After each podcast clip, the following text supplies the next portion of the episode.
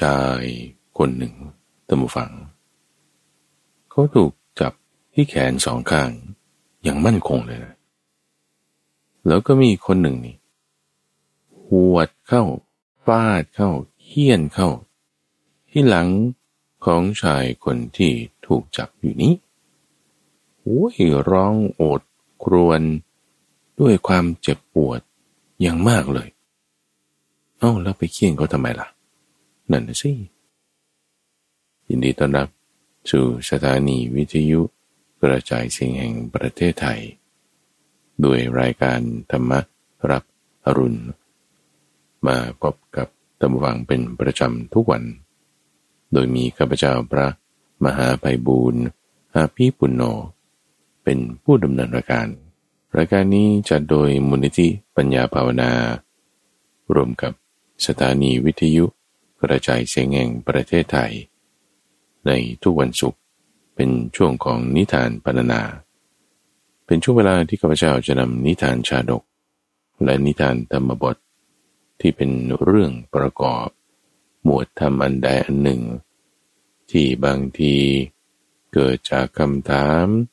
สถานการณ์ หรือเหตุการณ์อันใดอันหนึ่งแล้ว พระพุทธเจ้ายก หัวข้อธรรมนี้ขึ้น อธิบายหัวข้อธรรมะเหล่านั้นแล้ว บางทีก็จะเล่าถึงเออว่ามันมีเรื่องราวความเป็นมาในที่นี้อย่างไรอย่างไร ชาติก่อนที่พระองค์เคยเกิด เป็นสัตว์บ้างเป็นคนบ้างนั้น ก็เคยได้ทำคุณธรรมข้อนี้อย่างนี้อย่างนี้ แล้วมันเกี่ยวข้องกับสถานการณ์นี้อย่างนี้อย่างนี้ เรื่องราวที่มาก่อนนี่แหละท่านผู้ฟัง เขาเรียกว่าเป็นนิทาน ซึ่งนิทานบางเรื่องก็จะมีความ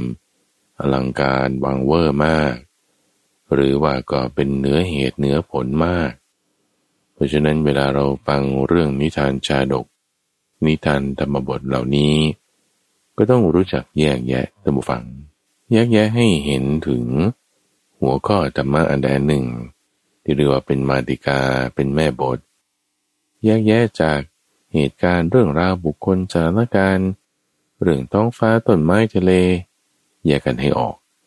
ในส่วนที่ต้องแยกกันออกให้ได้ ตรงนี้ต้องฟัง ก็เรียกว่าอภิธรรม อภิธรรมคือธรรมะอันยิ่งแปลตรงตัวแล้วนะ ก็หมายถึงว่าหัวข้อธรรมะที่มันแทรกอยู่ในสถานการณ์เนี่ย มันคืออะไร อย่างเช่นวันนี้จะยกเรื่องความอดทนเนี่ยนะ ขันติคือความอดทน เออ ขันติคือความอดทนนี่ คือหัวข้อธรรมะ ส่วนนี้คือเป็นอภิธรรม สถานการณ์นี่มันคือเรื่องอะไรนะ อาจจะเป็นในครอบครัวระหว่างพ่อแม่ลูก อาจจะเป็นในปราสาทราชวัง ระหว่างพระราชา กับเหล่าข้าราชบริพารอาจจะเป็นในโรงเรียน ระหว่างคุณครูอาจารย์กับสิทธิ์ แล้วก็นักเรียนด้วยกัน สถานการณ์ นิทานเรื่องราว เปลี่ยนแปลงไปได้ ในขณะที่หัวข้อธรรมะมีแบบเดียวกันนั่นคืออภิธรรม เพราะฉะนั้นถ้าเราแต่แบบเนื้อเนื้อเลยใช่ไหมแต่หัวข้อเลยนั่นก็ส่วนของธรรมะไป แต่เรื่องราวประกอบที่เป็นน้ำซุปกินดื่มให้คล่องคลอบ้าง เรื่องราวประกอบที่เป็นน้ำจิ้ม ที่เอามาแต่งรสชาติให้มันโดดเด่นน่าอร่อยขึ้น หรือว่าเครื่องเคียง หรือว่าการจัดแต่งอะไรต่างมันก็มีส่วน ให้ตัวเนื้อหานั่นนะมันชูเห็นถึงความสำคัญขึ้นมาได้ ที่เล่าให้ฟังตัวนี้นะตัวฟังเกริ่นทุกครั้งเลย ยกตัวอย่างเปลี่ยนแปลงอะไรต่างๆด้วยเนี่ย เพราะว่าต้องการให้ระมัดระวัง ให้มีความรอบคอบ ให้มีความรัดกลุ่มในการศึกษา ในการทำความเข้าใจ อย่าหลงประเด็นแต่หลงประเด็นแล้วบางทีมันก็กลายเป็นงมงาย บางทีมันก็กลายเป็นยึดติด บางทีมันก็กลายเป็นมิจฉาทิฏฐิไปได้ ทุกครั้งทุกครั้งกัปเจ้าก็จะมาพูดทุกครั้งทุกครั้งแหละ ย้ำเตือนทุกครั้ง ให้ดูฟังนั้นเกิดความเข้าใจ เกิดความแจ่มแจ้งได้ประโยชน์อย่างที่สุด อย่างที่เคลื่อนไว้ทุกฝั่งวันนี้จะพูดถึงหัวข้อที่ว่าขันติคือความอดทน ซึ่งขันติคือความอดทนนี้ ก็เป็นหัวข้อที่มีการพูดถึงกล่าวถึงกันอยู่อย่างเป็นประจำอยู่แล้ว แต่ว่าเวลาเอาลงมือทำจริง ๆ เนี่ยนะ มันไม่ง่ายนะทุกฝัง เพราะมันเป็นความบีบคั้นเป็นการขูด เกลาเป็นความอดกลั้น มันต้องแบบเจอการกระทบอะ่ะแล้วจะให้นิ่งเฉยวางเฉย ไม่โต้ตอบนี่บางทีมันยาก ยิ่งยากเนี่ยมันยิ่งสำคัญเลย แม้ทำไมของที่มันสำคัญสำคัญอย่างบางทีมันยากแท้ซึ่งกับพระเจ้าก็จะแจกหนังสือนะตัววังนะ เกี่ยวกับเรื่องขันติ คือความอดทนนี่แหละว่า ขันติคือทุกสิ่ง เป็นชื่อหนังสือที่ข้าพเจ้าจะแจกในงานคุ้มทรัพย์แห่งใจ ก็ก่อนที่จะเริ่มเรื่องขอขอประชาสัมพันธ์งานสักนิดหนึ่งงานคุ้มทรัพย์แห่งใจที่เราจะจัดขึ้นในวันที่ 21 มกราคม 2567 คือในปีหน้านี้ เป็นกิจกรรมประจำปี เพื่อพบพระอาจารย์และกัลยาณมิตร ให้มีการฟังธรรมคลายข้อสงสัย ให้เป็นมงคลปีใหม่ในชีวิตของเรา โดยจะจัดในวันที่ 21 มกราคม 2567 ที่หอประชุมกองทัพเรือ ตั้งแต่เวลา 9 โมงเช้า ถึงเที่ยง เรื่องวันเช้า โดยท่านผู้ฟังที่ต้องการจะไปพบกัน ก็ให้ลงทะเบียนก่อนได้เพราะเราจะได้เตรียมที่นั่งเตรียมหนังสือเรื่องคันตินี้เอาไว้ให้ครบถ้วน โดยไปลงทะเบียนที่เว็บไซต์ ของมูลนิธิที่ปัญญา .org p a n y a .org slash new year p a n y a .org slash new year ลงทะเบียนเพื่อที่จะรู้จำนวนคนที่แน่นอนจะได้จัดเตรียมที่นั่งไว้ให้ได้ ในปี 2567 คือปีหน้านี้ เดือนมกราคม วันที่ 21 ที่หอประชุมกองทัพเรือ 9โมงเช้าถึงเที่ยง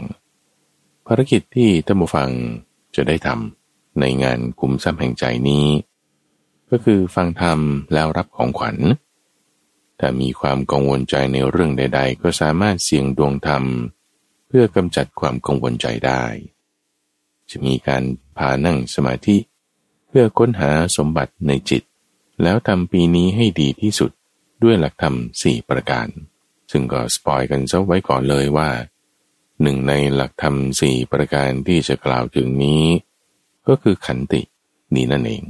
แล้วในงานคุมทรัพย์แห่งใจนี้ ช่วงเช้าที่สถานีวิทยุอย่างนี้แหละ คือรายการธรรมะที่ท่านผู้ฟังได้ฟังมาทั้งหมด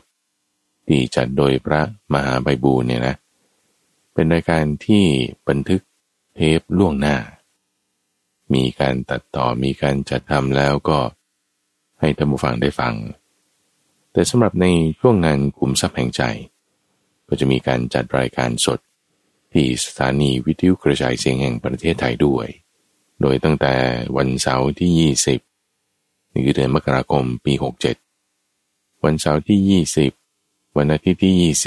21 และวันจันทร์ที่ 22 ก็จะเป็นการจัดรายการสดที่สถานีวิทยุ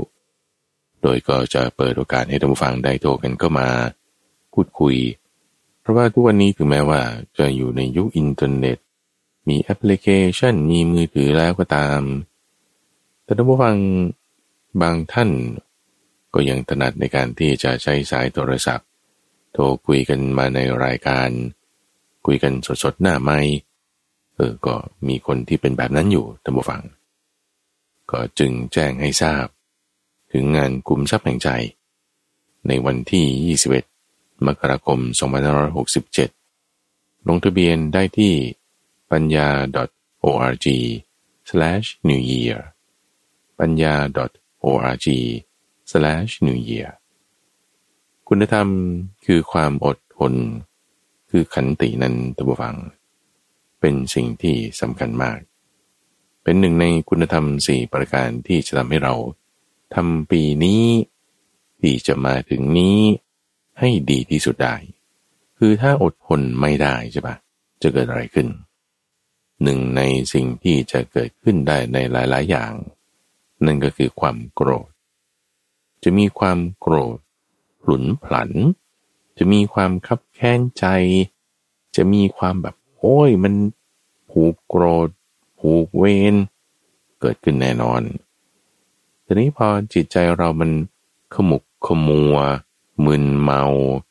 ถูกปิดบัง อยู่ด้วยความโกรธเป็นต้นแล้วเนี่ยนะ เวลาตัดสินใจอะไรเนี่ยมันจะผิดพลาดไปหมด การพูดการกระทำหรือความคิดที่ต่อต่อจากนี้ไป จะหลุดลุ่ย จะผิดพลาด จะเบียดเบียน จะให้ผลเป็นไปในทางลบ ทั้งกันตัวเองและผู้อื่นด้วย วิธีที่พระพุทธเจ้าจะสอนสำหรับบุคคลผู้มักโกรธ วันนี้ข้าพเจ้าก็จึงรวบรวมตรงนี้ขึ้นมาโซลูชันทางแก้คือขันติ โดยในเรื่องแรกเป็นเรื่องที่ชื่อว่า ติละมุติกะชาดก วิธีการพระพุทธเจ้าสอนเนี่ยนะทุกฝัง ก็จะมีอยู่ วันนี้จะได้ฟังสามเคสด้วยกัน แต่จะจะมีอยู่หลายเคส เคสแรกสมมติว่ายกเรื่องขันติขึ้นมาก็เป็นตัวอย่าง ท่านก็จะกล่าวถึง โทษของคนที่ทำคุณธรรมคือกันติเนี่ยไม่ได้นี่ก็ที่หนึ่งหรือจะกล่าวในเคสที่ว่า ประโยชน์ของคนที่ทำขันติเนี่ยได้เป็นยังไง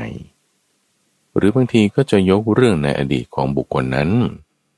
ว่าบุคคลนั้นเขาเคยทำขันติได้อย่างนี้ หรือเคยผูกโกรธมักโกรธเป็นอย่างนี้ นี่ก็แบบที่สามหรือแบบที่สี่ก็คือว่า โยกมาเลย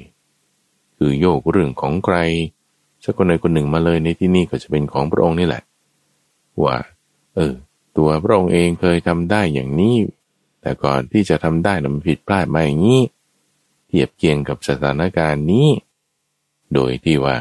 ไม่ได้ต้องยกชาติเก่าชาติก่อนของบุคคลที่กำลังพูดถึงหรือปรารบเหตุอยู่นั้นเลยมันจะมีหลายๆรูปแบบ ในเรื่องติละมุติกะชาดกนี้ ยกเอาชาติก่อนของภิกษุที่มีปัญหากับตัวพระองค์เอง ปัญหามาจากตรงไหน พอมันเริ่มเรื่องมาตรงที่ว่าภิกษุรูปนี้มักโกรธ เป็นคนขี้โกรธ มากไปด้วยความขับแค้นใจ ลักษณะจิตใจของเขานี่ท่านเปรียบเทียบเหมือนกับ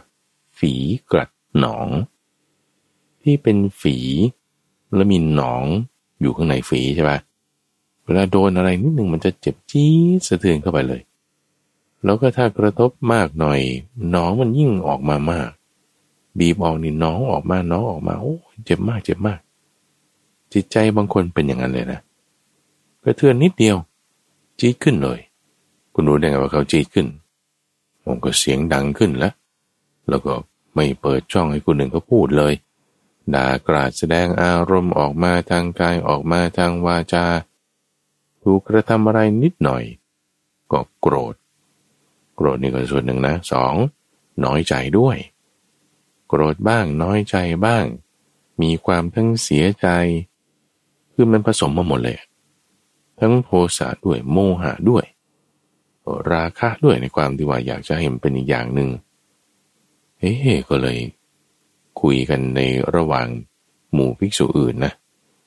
ว่าโอ้ภิกษุรูปนี้ทำไมเป็นอย่างนี้ทำไมเป็นอย่างนี้เอาพระพุทธเจ้าทราบความแล้วก็จึงเรียกภิกษุรูปนี้มาถามความ นะว่าเป็นยังไงเป็นยังไง ท่านจึงเทียบเคียงสถานการณ์นั้น โดยยกเอาชาติก่อนที่พระองค์เองนั้นเกิดเป็นอาจารย์ที่สาป่าโมก แล้วก็ภิกษุรูปนี้เกิดเป็นเจ้าชายองค์หนึ่ง ที่มาศึกษาหาความรู้อยู่ด้วยกัน แต่มีอุปนิสัยขี้โกรธเหมือนกันเลย ความขี้โกรธนี้เป็นลักษณะที่ผูกโกรธด้วย คือแค้นฝังหุ่น ฝังเอาไว้เป็นสิบสิบปีแล้ว ก็ยังโกรธคับแค้นใจอยู่ โดยในสมัยนั้น พระเจ้าปรมทัตครองราชอยู่ในกรุงปราณสีมีพระโอรสแล้ว ก็ส่งพระโอรสนั้นไปศึกษาหาความรู้ยังต่างแดนทำไมต้องส่งไปต่างแดนด้วยตั้งนั้นดีว่าในเมืองของตนนั้นก็ มีอาจารย์มีคุณครูอะไรต่างๆมากมาย ที่ต้องทำอย่างนั้นตัวหวัง เพราะว่าต้องการกำจัดความเย่อหยิ่งด้วยมานะของกุมาร ที่ว่าถ้าอยู่ในบ้านเมืองของตนแล้วบางทีก็ตื่นสายขี้เกียจทำตัวไม่ดีบ้างเออไปอยู่ต่างบ้านต่างเมืองเราจะกำจัดความเย่อหยิ่งด้วยมานะ นี่ก็ทินข้อที่สองก็จะต้อง ฝึกให้อดทนต่อความหนาวความร้อน เพราะว่าจะต้องเจอปัสสะที่ไม่น่าพอใจบ้างละ่ะ ทั้งด้วยเรื่องอากาศ เรื่องผู้คนเรื่องสถานการณ์เออเราจะอยู่ได้ไหมอาจจะอดทนอยู่ได้นี่เป็นการฝึกไปในตัวนี่ข้อที่สองแล้วก็ที่สามนั่นก็จะทำให้รู้จักประเพณีของชาวโลก ว่าชาวโลกนั้น เขาทำกันอย่างไร เขาคิดยังไง เขากินอยู่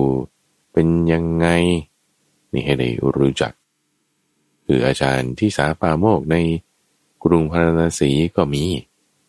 แต่นี้ส่งให้ไปศึกษากับอาจารย์ที่สาปาโมกที่เมืองตะกศิลา ไปเลย ตอนอายุ 16 ปี ให้สัมภาระไปด้วย แล้วก็มีอาหารมีเสื้อผ้า มีรองเท้ามีร่ม แล้วก็มีเงินหนึ่งพันด้วยเป็นค่าอาจารย์สำหรับจ่ายค่าเทอมพอเดินทางไกลไปถึงสำนักของอาจารย์แล้ว ก็ขอเข้าเรียนแล้วเข้าเรียนเนี่ยมันมีสองแบบตั้ฟังสมัยก่อนนู้นแล้วก็คือถ้าเพราะว่ามีเงินทองคุณก็จ่ายเป็นค่าเทอมใช่ไหมเป็นค่าอาคารค่าสถานที่ค่าอุปกรณ์การเรียนต่างๆ แม้แต่ว่ามันก็ไม่ได้ว่าทุกคนจะมีเงินทองจ่ายค่าเทอม เดี๋ยวเอาสำหรับคนที่ไม่มีทำยังไงเดี๋ยวก็เปิดโอกาสให้เรียนได้เหมือนกัน แต่ว่าก็ทำงานแรกโดยต้องทำงานไม่ว่าจะเป็นบางทีก็งานบ้านนี่แหละก็ต้องมีแน่แต่บางทีก็เป็นงานก่อสร้างบางทีก็ เป็นงานทำอาหารทำครัวซ่อมแซมเชนาสนะอุปถัมภ์อาจารย์ มีงานหลายอย่าง ถ้าไม่จ่ายค่าเทอมก็ใช้แรงงาน ทำงานแรกในการที่จะได้เรียนก็ได้นมีสองรูปแบบฝ่ายอาจารย์ที่สาปาโมก ก็รับเอาราชกุมารองค์นี้ มาเป็นนักเรียน ให้ศึกษาหาความรู้อยู่ในสำนักของตน โดยวิชาความรู้นั้นก็จะมีหลายอย่างทุกฝัง สิ่งที่กุมารองค์นี้มาทำการศึกษานั้นก็เจาะจงมาในเรื่องเกี่ยวกับรัฐศาสตร์ การปกครอง การเมือง วิธีจะบริหารจัดการบ้านเมืองเป็นอย่างไรอย่างไรเพราะว่าในระหว่างการศึกษาการเรียนนั้น มีในวาระหนึ่ง ที่จะต้องไปอาบน้ำที่ท่าน้ำก็ผู้ลูกศิษย์ก็จะไปกันนะอุปถากอาจารย์ด้วย เดินทางไปกันด้วยทบทวนบทเรียนด้วย ก็จะมีส่วนที่ล่วงหน้าไปก่อนบ้างตามมาบ้าง ในระหว่างทางที่ เดินทางไปกลับจากท่าน้ำมาที่โรงเรียนสำนักเรียนนั้น ก็มีคุณยายคนหนึ่งท่านผู้ฟัง หญิงชรา เธอก็ตากเมล็ดงาเอาไว้ แล้วก็นั่งเฝ้าอยู่ ตากไว้แบบคือถ้าคลี่ผ้าผืนใหญ่ๆผืนหนึ่งลงบนดิน แล้วก็เอาเมล็ดงาที่เก็บเกี่ยวมาแล้ว มาพึงตากอยู่บนผืนผ้าใหญ่นี้ ในระหว่างที่หญิงชรานี้กำลังนั่งเฝ้าอยู่นี่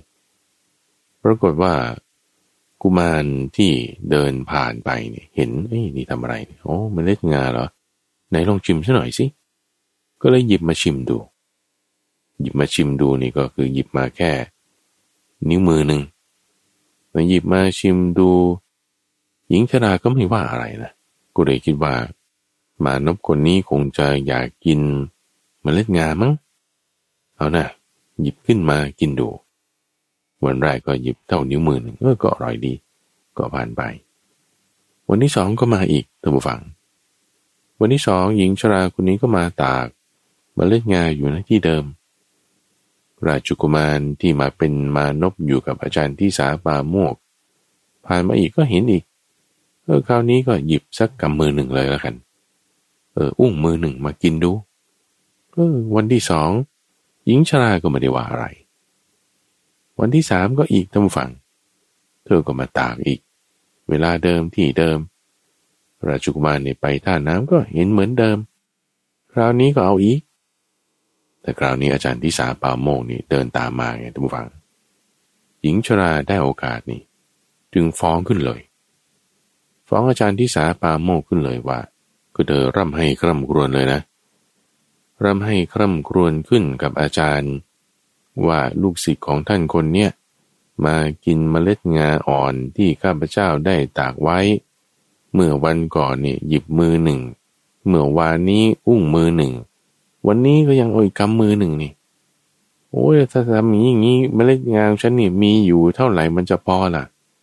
มันก็หมดสิ้นแน่นอนเลยแต่ก็ร่ำให้คร่ำครวญขึ้นเลย อาจารย์ที่สาปาโมก นี่เป็นบริษัทนะโอ้เห็นสถานการณ์แล้วก็รู้แล้วว่าโอ้ลูกศิษย์เรานี่มือบอลนะเนี่ยมันมักง่ายมือบอลแล้วก็ถ้าเที่ยวหยิบของของคนอื่น ต่อไปนี่มันมันไม่ได้ ของนี่มันมีค่ามีราคา ไม่ใช่ว่าจะเอาฟรีฟรีเอาเราต้องสอนลูกศิษย์ของเราคนนี้ ก็สถานการณ์มันอยู่ตรงหน้าเนาะท่านฟัง คือหลักฐานมันก็พร้อมอะคนผิดนี่ ก็รับผิดด้วยว่าเออได้ทำจริง เอาอาจารย์ก็ลงโทษตัวฝัง โดยให้ลูกศิษย์ของตนอีกสองคนจับที่แขนของกุมารคนนี้ แล้วก็ตัวเองเนี่ยเอาไม้ไผ่ซีกนะ เอาไม้ไผ่มาหั่นเป็นซีกนี่เคี่ยนที่หลังเอ่อหยิบไปกี่ครั้งนะสามครั้งครับ หัวก็ไปพัวนี่ครั้งที่หนึ่งโอ้ยแบบแซบอะ เต็มเต็มที่เลยนะหวดครั้งที่สองอีก ครั้งที่สามอีกหนุ่มเราเอาไปสามครั้ง ดีไม่นับตามเมล็ดงา ว่ามันมีกี่เมล็ดนะ่ะ มันกินเข้าไปแล้วก็นับไม่ได้ละแต่ว่าสามครั้ง ฟาด เคี่ยนสามทีเนาให้หลาบจำฝ่ายราชกุมารนะโอ้โหโกรธมากนะ ตานี่แดง มือเท้านี่ กำจิกไว้ โกรธเคืองแค้น ฝังหุ่นเลยว่างันเถอะ แล้วผูกอาฆาตในจิตใจว่าแหมถ้าไอ้ฉันมีอำนาจเมื่อไหร่นะ ฉันจะมาจัดการกับอาจารย์ผู้นี้แน่นอน ฉันจะต้องฆ่าอาจารย์คนนี้ให้ได้แน่นอน คือด้วยความแค้นที่เรียกว่า แค้นฝังหุ่นเนี่ยหมายถึงนี้ทุกฝัง คือเอาความแค้นไปเก็บไว้ในหุ่นนี่ก่อนนะ แล้วก็เพื่อที่ว่าจะทำอะไรสักอย่างใดอย่างหนึ่ง ในที่นี้กรณีของกุมารองนี้ก็คือว่า เรียนให้มันจบ มีท่าทางนอบน้อม เหมือนคนฝึกไว้ดีแล้ว เรียนหนังสือจนจบ ตอนกราบลาอาจารย์ ยังบอกไว้ด้วยนะว่า แม้ถ้าได้ขึ้นครองราชเมื่อไหร่นะ จะส่งข่าวสารมาขอให้อาจารย์ไปเยี่ยมผมเถิด แต่ขอให้อาจารย์มาผมจะดูแลอย่างดีนั่นนี่นนแต่ว่าไอ้ที่พูดออกไปเนี่ยมันอยู่นอกหุ่นไง ไอ้ความแค้นที่เก็บฝังไว้เนี่ย มันอยู่ในหุ่นอีกตัวหนึ่ง มันเลยเหมือนกับแยกบุคลิกได้ไอ้บุคลิกที่โกรธแค้น เก็บไว้ที่หนึ่ง บุคลิกที่ดีๆ หลอกให้เขาตายใจ เอาไว้ที่หนึ่งบริษัทอาจารย์ก็รับทราบ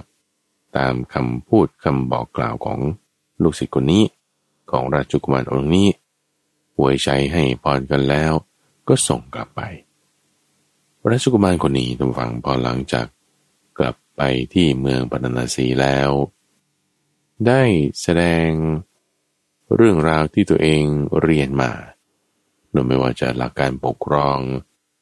กฎหมายอันนี้ใช้กับเคสอย่างนี้วิธีการพิจารณาความ สถานการณ์การสืบสวนสอบสวน ทั้งเรื่องบุญคือการปกครอง การงานทั้งเรื่องบู เกี่ยวกับเรื่องการรบ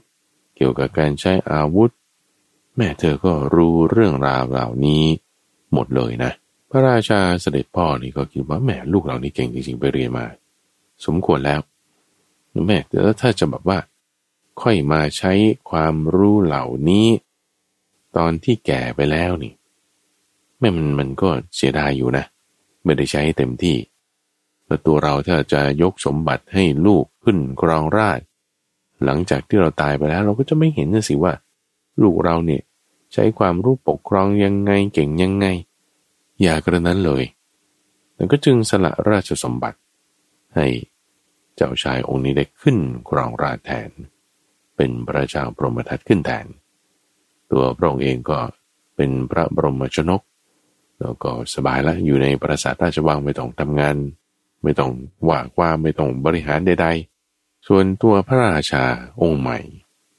ที่เป็นลูกศิษย์อาจารย์ที่สาปาโมก ขึ้นครองราชแล้ว ก็ยังระลึกถึงความแค้นข้อนี้อยู่นะ ที่อาจารย์นี่ให้เขียนหลังเราต้องสามครั้ง ให้เราขายขี้หน้าด้วย งาแค่สามกำมือ จึงทำจดหมายเชิญไปตำวังทำจดหมายเชิญไปถึงอาจารย์ บอกว่าตอนนี้เนี่ยวิชาที่อาจารย์ประสิทธิ์ประสาทมาให้ผมเนี่ยผมโอ้โหเอามาใช้อย่างเต็มที่เลย เป็นที่พอใจของพระบิดามาก ได้ให้ขึ้นครองราชแทนแล้ว อยากจะให้อาจารย์เนี่ยมาเยี่ยมผมหน่อยเถอะ ผมนี่ก็จะ ตอบแทนบุญคุณของอาจารย์ได้เต็มที่เลย เขียนจดหมายไปอย่างดีนะนะ แต่ในใจเนี่ยตั้งไว้เลยว่าจะฆ่าเขาถ้าเมื่อมาถึงแล้ว อาจารย์รับจดหมาย ฟังข่าว แล้วก็เทียบเคียงกับเรื่องราวอุปนิสัยของกษัตริย์องค์ใหม่ที่ขึ้นครองราชนี้ เลยตัดสินใจว่าเอ๊ะตอนนี้อย่าเพิ่งไปดีกว่า เพราะว่าพระราชาเนี่ยยังเป็นหนุ่ม ยังเป็นหนุ่มแน่น พิ่งขึ้นครองราช มีอำนาจมากมาย เราไว้รอค่อยตอนที่พระราชาอยู่ในมัชชิมวัยเออรอให้แต่งงานมีลูกลูกโตแล้ว มีประสบการณ์ในการว่าความอะไรต่างๆมากขึ้นแล้ว เออจึงค่อยไป นี่อาจารย์ที่สาปาโมกก็รับขอบนะ ในเวลาต่อมา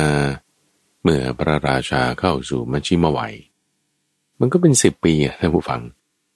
แล้วรอสิบปีเนี่ยจึงถึงค่อยไปเยี่ยมกันนะเป็นสิบสิบปีอะเพราะว่าจากวัยรุ่น จากที่ยังเป็นหนุ่มอยู่ ก็ต้องยี่สิบนะเนเลยไปถึงสามสิบสามสิบกว่ากว่าแล้ว จึงค่อยไปหาคราวนี้ ไปหาปุ๊บพอได้เข้าเฝ้าปุ๊บแม่พระราชานี่ ตานี่แดงขึ้นเลยทุกฝังไม่ใช่ว่าตาแดงร้องไห้คิดถึงนะ แต่ตาแดงเพราะว่าความโกรธที่อยู่ในหุ่นฝังเอาไว้เนี่ย มันออกมาคราวนี้อาโทริโรธโกรธจนตาเหมือนจะแตกออกมา คือตาแดงขึ้นไง เพราะรู้สึกถึงไอ้แผลที่หลังเนี่ยที่มันยังเป็นรอยอยู่เนี่ยนะ ก็เพราะว่าอาจารย์นี่แหละเคี่ยน มันเจ็บอยู่ ที่กายจนเป็นแผลเป็นอยู่ หายแล้วนะ แต่แผลที่ใช้เนี่ยมันยังไม่หาย มันยังสดอยู่ แผลยังสดอยู่ทั้งๆทที่ผ่านมาเป็นสิบสิบปีแล้วเนาะจึงบอกอาจารย์เลย บอกว่า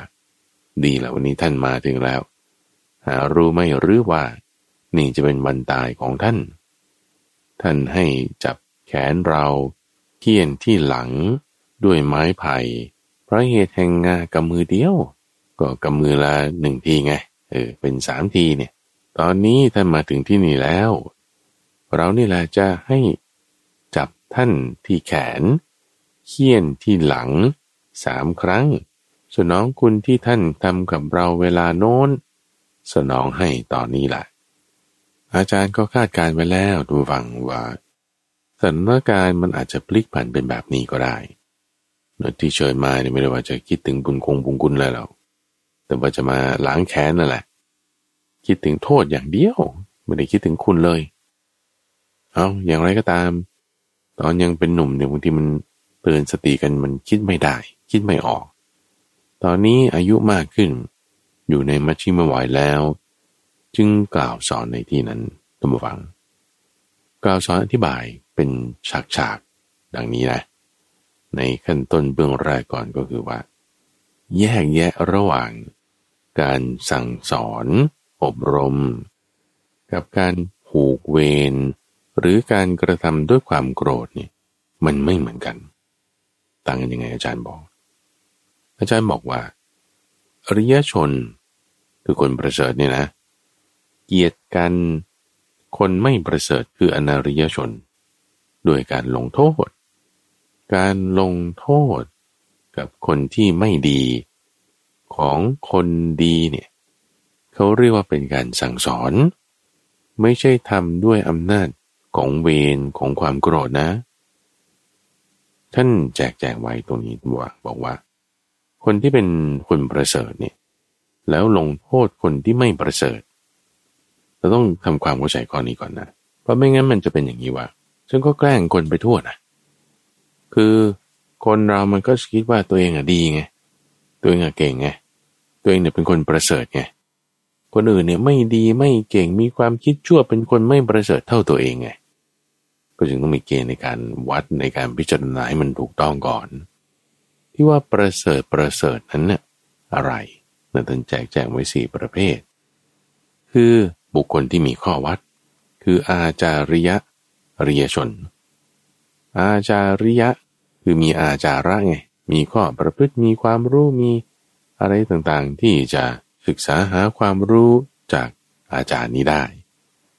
อาจาระนี่ก็หมายถึงอาจารย์นั่นเองข้อที่สองอริยชนที่ควรดูแล ในที่นี้ก็คือมารดาบิดา คนแก่เท่าคนสูงอายุ ที่ว่าถ้าท่านเป็นอย่างนี้เออนะหรือว่าท่านเป็นอริยชน เพราะว่ามีอายุมากแล้ว เราควรดูแล นี่ก็ที่สองหรืออริยชนประเภทที่สามนั้น ก็คือโดยเพศ ในที่นี้เจาะจงเอาเพศสมณะคือพระสงฆ์นั่นเอง นักบวชเออเราถือว่าบุคคลเหล่านี้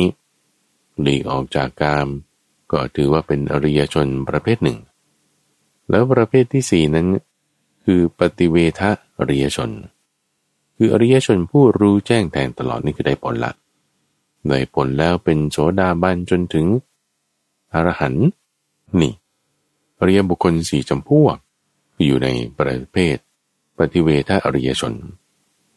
ท่านแจกแจงสี่ประเภทของอริยชนนี้แล้ว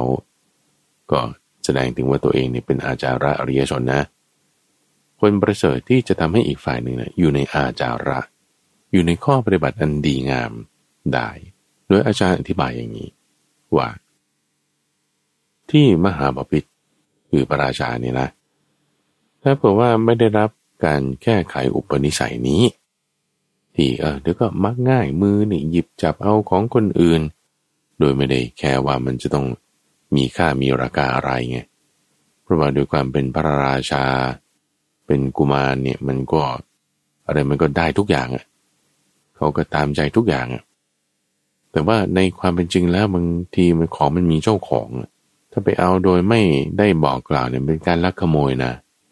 เอาวันนี้เอาเมล็ดงาหนึ่งกำมือเอาก็ขโมยงาแล้วไม่ได้ให้ค่าให้ราคาเขา ไม่ได้จ่ายเงินเขา ต่อไปก็ขนม เห็นขนมมันนั่นนี่เอ้ยก็กินได้ใช่ไหมหยิบได้ใช่ไหมน้ำตาลกรวดผลไม้ทำจนเป็นนิสัยเนี่ยกลายเป็นโจรกรรมนะ จรกรรมแล้วตัดช่องย่องเบาฆ่าคนในหนทาง ดักปล้นในทางเปลี่ยว มันเติบโตขึ้นทีละน้อยน้อย ผิดพลาดได้นะ แล้วก็ถ้าถูกจับคาหนังคาเขาต่อไปเนี่ย ส่งขึ้นโรงขึ้นศาลถูกประหารชีวิตลงอาญยาได้รับโทษได้นะ ดีนะเนี่ยที่วันนั้นเนี่ยคุณยายเนี่ยเขา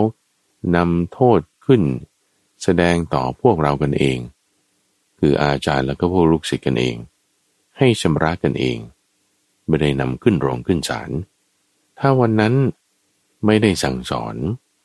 แล้วเกิดเหตุการณ์แบบนี้ขึ้นอีก ซ้ำอีกที่อื่น ถูกขึ้นศาลเนี่ย พระองค์อย่าไปคิดเลยว่าจะได้ขึ้นครองราชนี่ ตอนนี้ต้องอยู่ในคุกในตาราง ถูกไหมเออ คิดได้เว้ย คิดได้ ใช่สมบัติทุกอย่างที่ได้อยู่ตอนเนี้ยถ้าไม่ใช่ตอนนั้นป้องกันเอาไว้นี่ ตอนนี้ไม่ได้นะ ที่มาเป็นพระราชานี่เออใช่แฮะคิดได้ขึ้นมาทุกฝัง พระราชาองค์นี้กำหนดคุณของอาจารย์ได้ ว่าโอ้อาจารย์นี่รอบคอบไม่งั้นเรานี่ แย่เลย แต่นี่คือความที่ว่าพระราชานั้นก็อยู่ในมัชชิมวัยแล้ว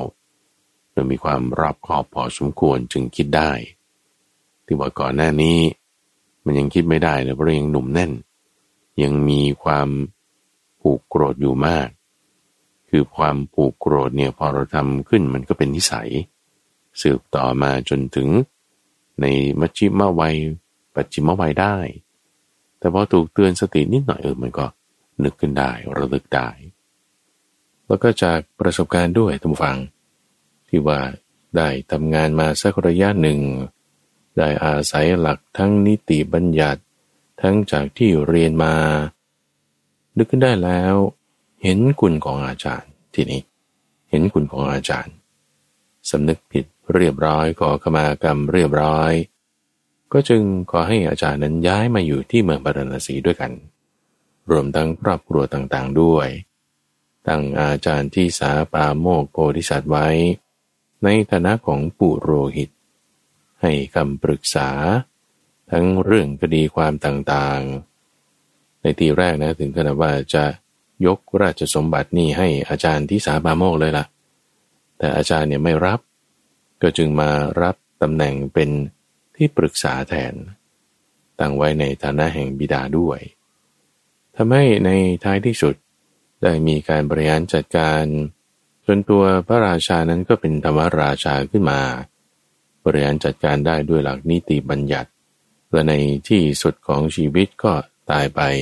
เกิดเป็นเทวดาบนสวรรค์ ตัวพระพุทธเจ้าในชาตินั้น ก็คือปุโรหิต อาจารย์ทิสาปาโมกที่ได้ลงโทษลูกศิษย์ไป ส่วนตัวลูกศิษย์ที่ภายหลังมาเป็นพระราชาในชาตินั้น ก็ได้มาเป็นภิกษุผู้มักโกรธในปัจจุบันนั้นเอง เมื่อได้ฟังเรื่องราวตรงนี้แล้วทำให้ภิกษุผู้มักโกรธนั้น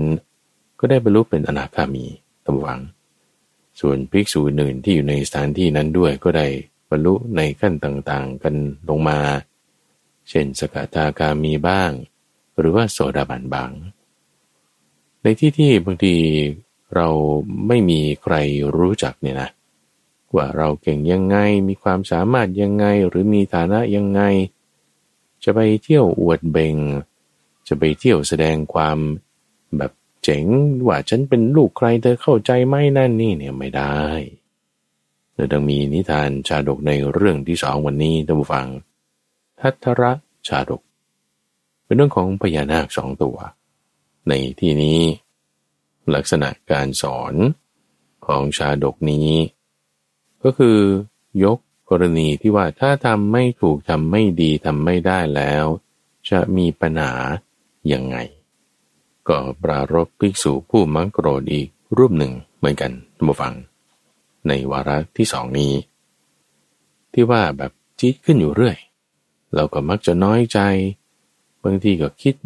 โกรธคนอื่นคนนั้นคนนี้มีอารมณ์ขึ้นลงอา้าวพระพุทธเจ้าพอทราบความแล้วเรียกมาตักเตือน จึงได้กล่าวนิทานเรื่องนี้ให้ฟัง บอกถึงความที่ว่าด้วยความโกรธเนี่ยนะ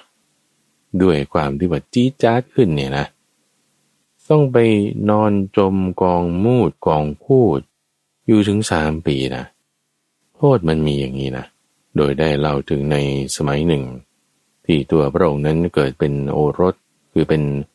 ลูกของพระยานาค ซึ่งกรองราชอยู่ในนาควิภพที่ชื่อว่าทัทระนาคภพเป็นลูกของพระยานาค ทัทระนาคราช ตัวบริษัทนั้นชื่อ มหาทัทระ แล้วก็มีน้องชายอีกคนหนึ่งชื่อ จุลทัทระ สองคนนี้เป็นพี่น้องพญานาคด้วยกัน แต่พญานาคคนนองนี่ มีอารมณ์โกรธ ฉุนเฉียว อยู่มากทำอะไรแบบหุนหันพลันแล่นโดยบางทีโกรธเรื่องเขาหัวเราะเยาะให้นิดหน่อย พ่นพิษใส่ฆ่าเขาตายเลยนะ เอานิดนิดหน่อยหน่อยฆ่าเขาตายเลย ถ้าสมัยปัจจุบันก็ถ้ากินเหล้ากันอยู่เงี้ยเกิดพูดไม่เข้าหู เอาควักปืนมายิงกันโป้งโป้ง ออ้โป้งโป้งนี่คือตายเลยนะ แล้วที่เหลือหนีไปได้นี่พวกลูกน้องหนีไปนี่แม่ยังจะโกรธเขาว่าแม่มันหนีไปได้ เราน่าจะจัดการมันให้หมดทุกคนนองตายกันที่นี่ไอ้เจ้าจุลทัตรานี่ อารมณ์ร้อนป่านนี้เลยทำให้เกิดปัญหาการปกครองและเอากลูกของท่านปริยาทัตระนาคราชเดินไปสร้างปัญหาเอาไว้ จะลงโทษแม่ก็ลูกของเราเองแม่คราวนี้ไม่ได้แล้วจะลงโทษ พี่ชายคือมหาทัตระก็มาห้ามปรามเอาไว้ บอกว่านะพ่ออย่าไปลงโทษมาเลย มันเป็นน้องมันยังเด็กอยู่ไม่รู้เรื่องอะไร ก็ขาโทษเอาไว้ไหมครั้งที่หนึ่งครั้งที่สองก็ยังเอาอีกไงคราวนี้ คราวนี้ก็โกรธให้ตรงร้านอาหารไปสั่งอาหาร คราวแรกโกรธให้ตอน กินเหล้าตอนนี้เกิดโกรธตอนกินอาหาร ก็ฆ่าก็อีก ประหารก็อีก ทะเลาะกันอีก มีเรื่องเกิดขึ้นอีก จะลงโทษ พี่ชายก็ห้ามไว้เลยว่า เออ อย่าลงโทษเขาเลยขอไว้ จนครั้งที่สามนี่เกิดขึ้น ตรงการจราจรระหว่างทาง คราวนี้พ่อนี่ไม่ฟังแล้วตัมบฟัง ส่งทั้งพี่ทั้งน้องนั่นแหละ นี่ช่วยเหลือน้องดีใช่ไหม ทั้งพี่ทั้งน้องเนี่ยไปเลย ถูกสั่งให้เนรเทศออกจากนาคพิภพไปสามปี ให้ไปอยู่ในพื้นที่เขตเมืองปารณสีจุดหนึ่ง ที่มันเป็นทางน้ำเสีย เป็นทางน้ำไหลออกจากเมือง ที่ตรงนั้นเนี่ยของปฏิกูลทั้งหลายมันจะไปรวมกันอยู่ ให้ไปอยู่แถวนั้น อยู่เป็นเวลาสามปีสองคนถูกเสด็จพ่อสั่งมาอย่างนี้ทำไงโอ้ยก็ต้องกุมนารับกรรมแล้วในการที่ไปอยู่ต่างแดนนะตั้งฟังเออมันจะช่วยขจัดความเย่อหยิ่งมานะได้ จะได้รู้จักอดทนต่อความหนาวความร้อนได้ จะได้รู้จักประเพณีของชาวโลกได้ ไปอยู่ในบริเวณที่ทิ้งของปฏิกูลนะ เด็กบางทีมันก็ไปเล่นกัน ไปหาของที่เขาทิ้งแล้วบ้างอะไรบ้าง เห็นพญานาคสองตัว พวกเด็กๆที่มาเล่นเนี่ย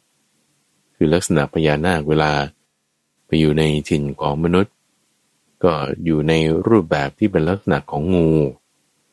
เนะซึ่งเด็กมันไม่รู้เรื่องอะไรก็เลยเฮ้ยนี่มันตัวอะไรเนี่ยทำไมมันมาอยู่ในแถวที่ที่เขาทิ้งของสกปรกก็เลยเอาหินนี่คว้างใส่มัน แล้วคว้างใส่พญานาคสองตัวทั้งเอาหินด้วยเอาท่อนไม้ด้วยขว้างปลาก้อนดินด้วย แล้วก็ด่ากันว่าว่าไอ้งูเปื้อนพูดเนี่ยด่าเขาพญานาคสองตัว ที่ชื่อว่ามหาทัตระโพธิสัตว์ และจุลทัตระไอ้เจ้าจุลทัตระพอถูกด่าอย่างนี้ก็โกรธนะเฮ้ยฉันเป็นพญานาคนะเนี่ยนาคตัวใหญ่ทำไม เจ้าเด็กน้อยนี่ไม่รู้เรื่อง มาทำอย่างนี้ สามารถที่จะพ่นพิษ หรือปล่อยลมหายใจคือพ่นควันของตัวเองออกไปนี่ให้เด็กน้อยนี่ตายได้เลยทันที หรือว่านาคประเภทหนึ่งก็จะสามารถเพ่งลำแสงออกจากตาได้ หรือเกรดนี่ ถ้าโดนตัวปุ๊บมันจะเป็นพิษติดที่มือเลยก็มี จุลทัตระนาคก็คิดว่าจะทำร้ายเด็กคนนี้ ด้วยความโกรธตามลักษณะอุปนิสัยเดิมๆของตน แต่พี่ชายห้ามไว้ คนน้องที่โกรธเนี่ยเพราะว่าเขามาทั้งโยนก้อนหินก้อนดินใส่ทำร้ายไอ้ที่เจ็บทางกายมันไม่เท่าที่เจ็บทางใจที่เขาด่าว่าว่า เป็นพวกสัตว์ที่เลื้อยไปด้วยอก กินกบกินเกียดเป็นอาหาร อยู่ในที่ที่เป็นของบูดเน่ามูดพูด แม้เราเป็นนาคผู้ทรงเกียรติมาหาว่าเราเป็นสัตว์น้ำโง่โง่มันไม่ได้โกรธพี่ชายเตือนท่านผู้ฟัง บอกว่าเอาถ้าเราเอาจิตของเราเนี่ยนะ เข้าไปใส่อยู่ตรงคำพูดของเขาเนี่ย เราก็จะคิดนึกมันก็จะโกรธก็จะวนอยู่ในหัวอย่างนี้ แต่ว่า คนที่ถูกขับไล่จากแว่นแคว้นของตนไปอยู่ที่อื่นเนี่ย จะต้องทำฉางใหญ่เอาไว้ ฉางใหญ่ไว้ทำไม ไว้สำหรับเก็บไอ้พวกคำด่าคำว่าคำหยาบต่างๆ เหล่านี้ ในที่ที่คนอื่นเขาไม่รู้จักเราเนี่ย ไม่ควรทำการถือตัว ในที่ที่ไม่มีคนรู้จักเราเนี่ย เราจะมาถือว่าเรามี ชาติกำเนิดที่ดีงามอย่างนี้เรามีข้อประพฤติที่ดีงามอย่างนี้ มีชาติ มีวินัย วินัยเนี่ยหมายถึงข้อปฏิบัติ หรือคุณธรรมอันใดหนึ่งที่เรามีขึ้นเนี่ยนะ แล้วคนอื่นก็ไม่รู้จากเราเนี่ยเราอย่าไปเบ่งเลย ไอ้ที่จะไปพูดไปเที่ยวเคลมว่า นี่ฉันเก่งอย่างนั้นรู้ไหมว่า ฉันลูกใครฉันทำอะไรได้ไม่ต้องพูดเลย เก็บไว้เลย เก็บไว้ทั้งคำด่าว่าของคนอื่น เก็บไว้ทั้งการที่จะมายกย่องตนเอง เก็บไปเลยฉางใหญ่หมายถึงห้องเก็บของที่ใหญ่ๆแล้วเก็บอีโก้ เก็บความสามารถ เก็บความโกรธ เก็บคำด่าว่าเอาไว้ แยกไว้เป็นแผนกแผนกก็ได้เราเก็บไว้แล้วเนี่ยเตรียมทิ้งนะ ไม่ใช่เก็บเหมือนเก็บแค้นฝังหุ่น เก็บกดไม่ใช่ แต่เก็บไว้เพื่อที่จะทิ้งไป ให้มันมีที่อยู่ในจิตในเจ้าความโกรธเนี่ย อย่าให้มันมากลุ่มรุมจิตใจ แต่ให้มันมีส่วนอยู่ของมันแยกไปเสร็จแล้ว ก็ค่อยทิ้งมันไปทีหลัง คนน้องก็อดทนอย่างมาก อยู่ตลอดเป็นเวลาสามปีเลยตำบฟัง ในที่นั้นก็เลื้อยหนีไปไม่ยุ่งด้วยเด็กมันก็ไม่ตามมาแล้วมันเป็นที่สกปรกแถวนั้น ผ่านไปเป็นเวลาสามปี อยู่ในที่เป็นมูดเป็นพูด พวกทหารยามของนาคราชทัตระ ก็มาเชิญสองพี่น้องให้กลับไปที่ทักระนาคภพทั้งสองคนตั้งแต่นั้นมาตมหวัง ก็สิ้นมานะการถือตัว ภิกษุรูปที่ได้ฟังเรื่องราวนี้ ก็คือน้องชายนาคคนนั้น โพธิสัตว์ที่เป็นนาคตัวพี่ ก็คือพระพุทธเจ้าในบัดนั้น ถ้าเล่าเรื่องนี้ให้ฟังแล้วก็จะไม่ภิกษุผู้มักโกรธรูปนั้น ก็บรรลุเป็นอนาคามีขึ้นมา ที่เหลืออื่นก็บรรลุขั้นต่ำๆต่างๆลดหลั่นกันลงไปทั้งสองเรื่องนี้ให้เราเห็นถึงความอดทนตามบังว่า เป็นสิ่งที่มันจะเกิดการเสียดสี บีบคั้น เกลาเผาไหม้เป็นลักษณะของตบะอย่างหนึ่งคำว่าตบะเป็นคำที่เขาใช้เรียก ในการที่ต้องแผดเผาตี หรือทำให้มันมีการกระทบกระทั่ง จะมักนิยมใช้กับรูปแบบของนักบวชที่ทรมานตัวเอง แผดเผากิเลสให้เหือดแห้งไป แต่กิเลสมันไม่ได้อยู่ที่กายไงล่ะ กิเลสมันอยู่ที่จิต เพราะฉะนั้นขันตินี่จะเป็นตบะเป็นการแผดเผาอย่างยิ่งที่ถูกต้อง เพราะว่าพอกระทบกายแล้วจิตใจเป็นไงมีความฉลาดไหมมีปัญญาไหมไม่เก็บกดไหมนี่ต่างหากที่จะทำให้เกิดปัญญาเป็นขันติ เป็นการขุดกล่าวเป็นตบะอย่างแท้จริงสองเรื่องตำฝังฝากเอาไว้ คือเรื่องของติละมุติกะชาดก และเรื่องทัตระชาดก ปรารบภิกษุ ผู้ที่มักโกรธ น้อยใจ มีความคิดประทุษร้ายสองรูป ในสองวาระ ยกนิทานสองเรื่องที่แตกต่างกันไป ให้เห็นถึงข้อดีที่แก้ไขปรับปรุงได้ และให้เห็นถึงข้อเสียที่ทำไม่ได้แล้วมีผลร้ายอย่างไร ในช่วงของนิทานพรรณนา ทุกวันศุกร์ตมวัง เราก็อยากจะประชาสัมพันธ์ งานคุมทรัพย์แห่งใจ ที่เราจะพบกันเป็นกิจกรรมประจำปี เพื่อพบพระอาจารย์ ได้ฟังธรรมะเพื่อคลายข้อสงสัย เพิ่มพูนความหวังและปัญญา ให้เป็นมงคลปีใหม่ ที่จะจัดขึ้นในวันที่ 21 มกราคม 2567 คือเดือนหน้านี้ ที่หอประชุมกองทัพเรือ เวลา9โมงเช้าถึงเที่ยง โดยท่านผู้ฟังที่จะไปก็ขอให้ลงทะเบียนกันซะก่อน ที่เว็บไซต์ปัญญา .org p a n y a o r g slash new year ไปที่หน้าโฮมเพจก็ได้ทุกฝังก็จะมีลิงก์ให้กดเพื่อที่จะลงทะเบียนไว้ แจ้งชื่อนามสกุลเบอร์โทรศัพท์แล้วก็จำนวนของบุคคลที่จะมาด้วยกัน พื่อที่ให้เราได้เตรียมสิ่งของเตรียมที่นั่งอะไรให้ให้เหมาะสมท่านผู้ฟังที่ไปในงานวันที่ 21คุมทรัพย์แห่งใจ ก็จะได้ฟังธรรมแล้วรับของขวัญ เสียงดวงธรรมเพื่อกำจัดความกังวลใจ แล้วค้นหาสมบัติในจิต เพื่อทำปีใหม่นี้ให้ดีที่สุดด้วยหลักธรรมสี่ประการ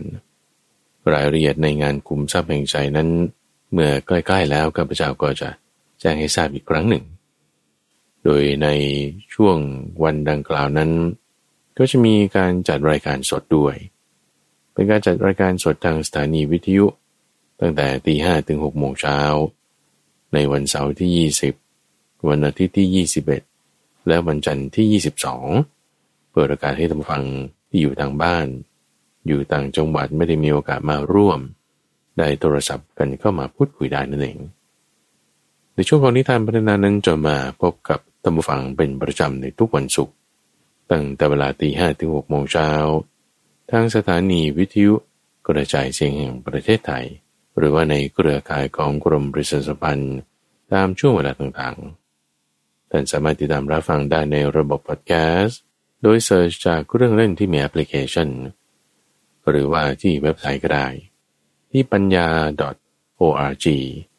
p a n y a .org ข้าพเจ้าพระมหาภัยบูรณ์อาภีปุณโญแล้วพบกันใหม่ในวันพรุ่งนี้จุลปอน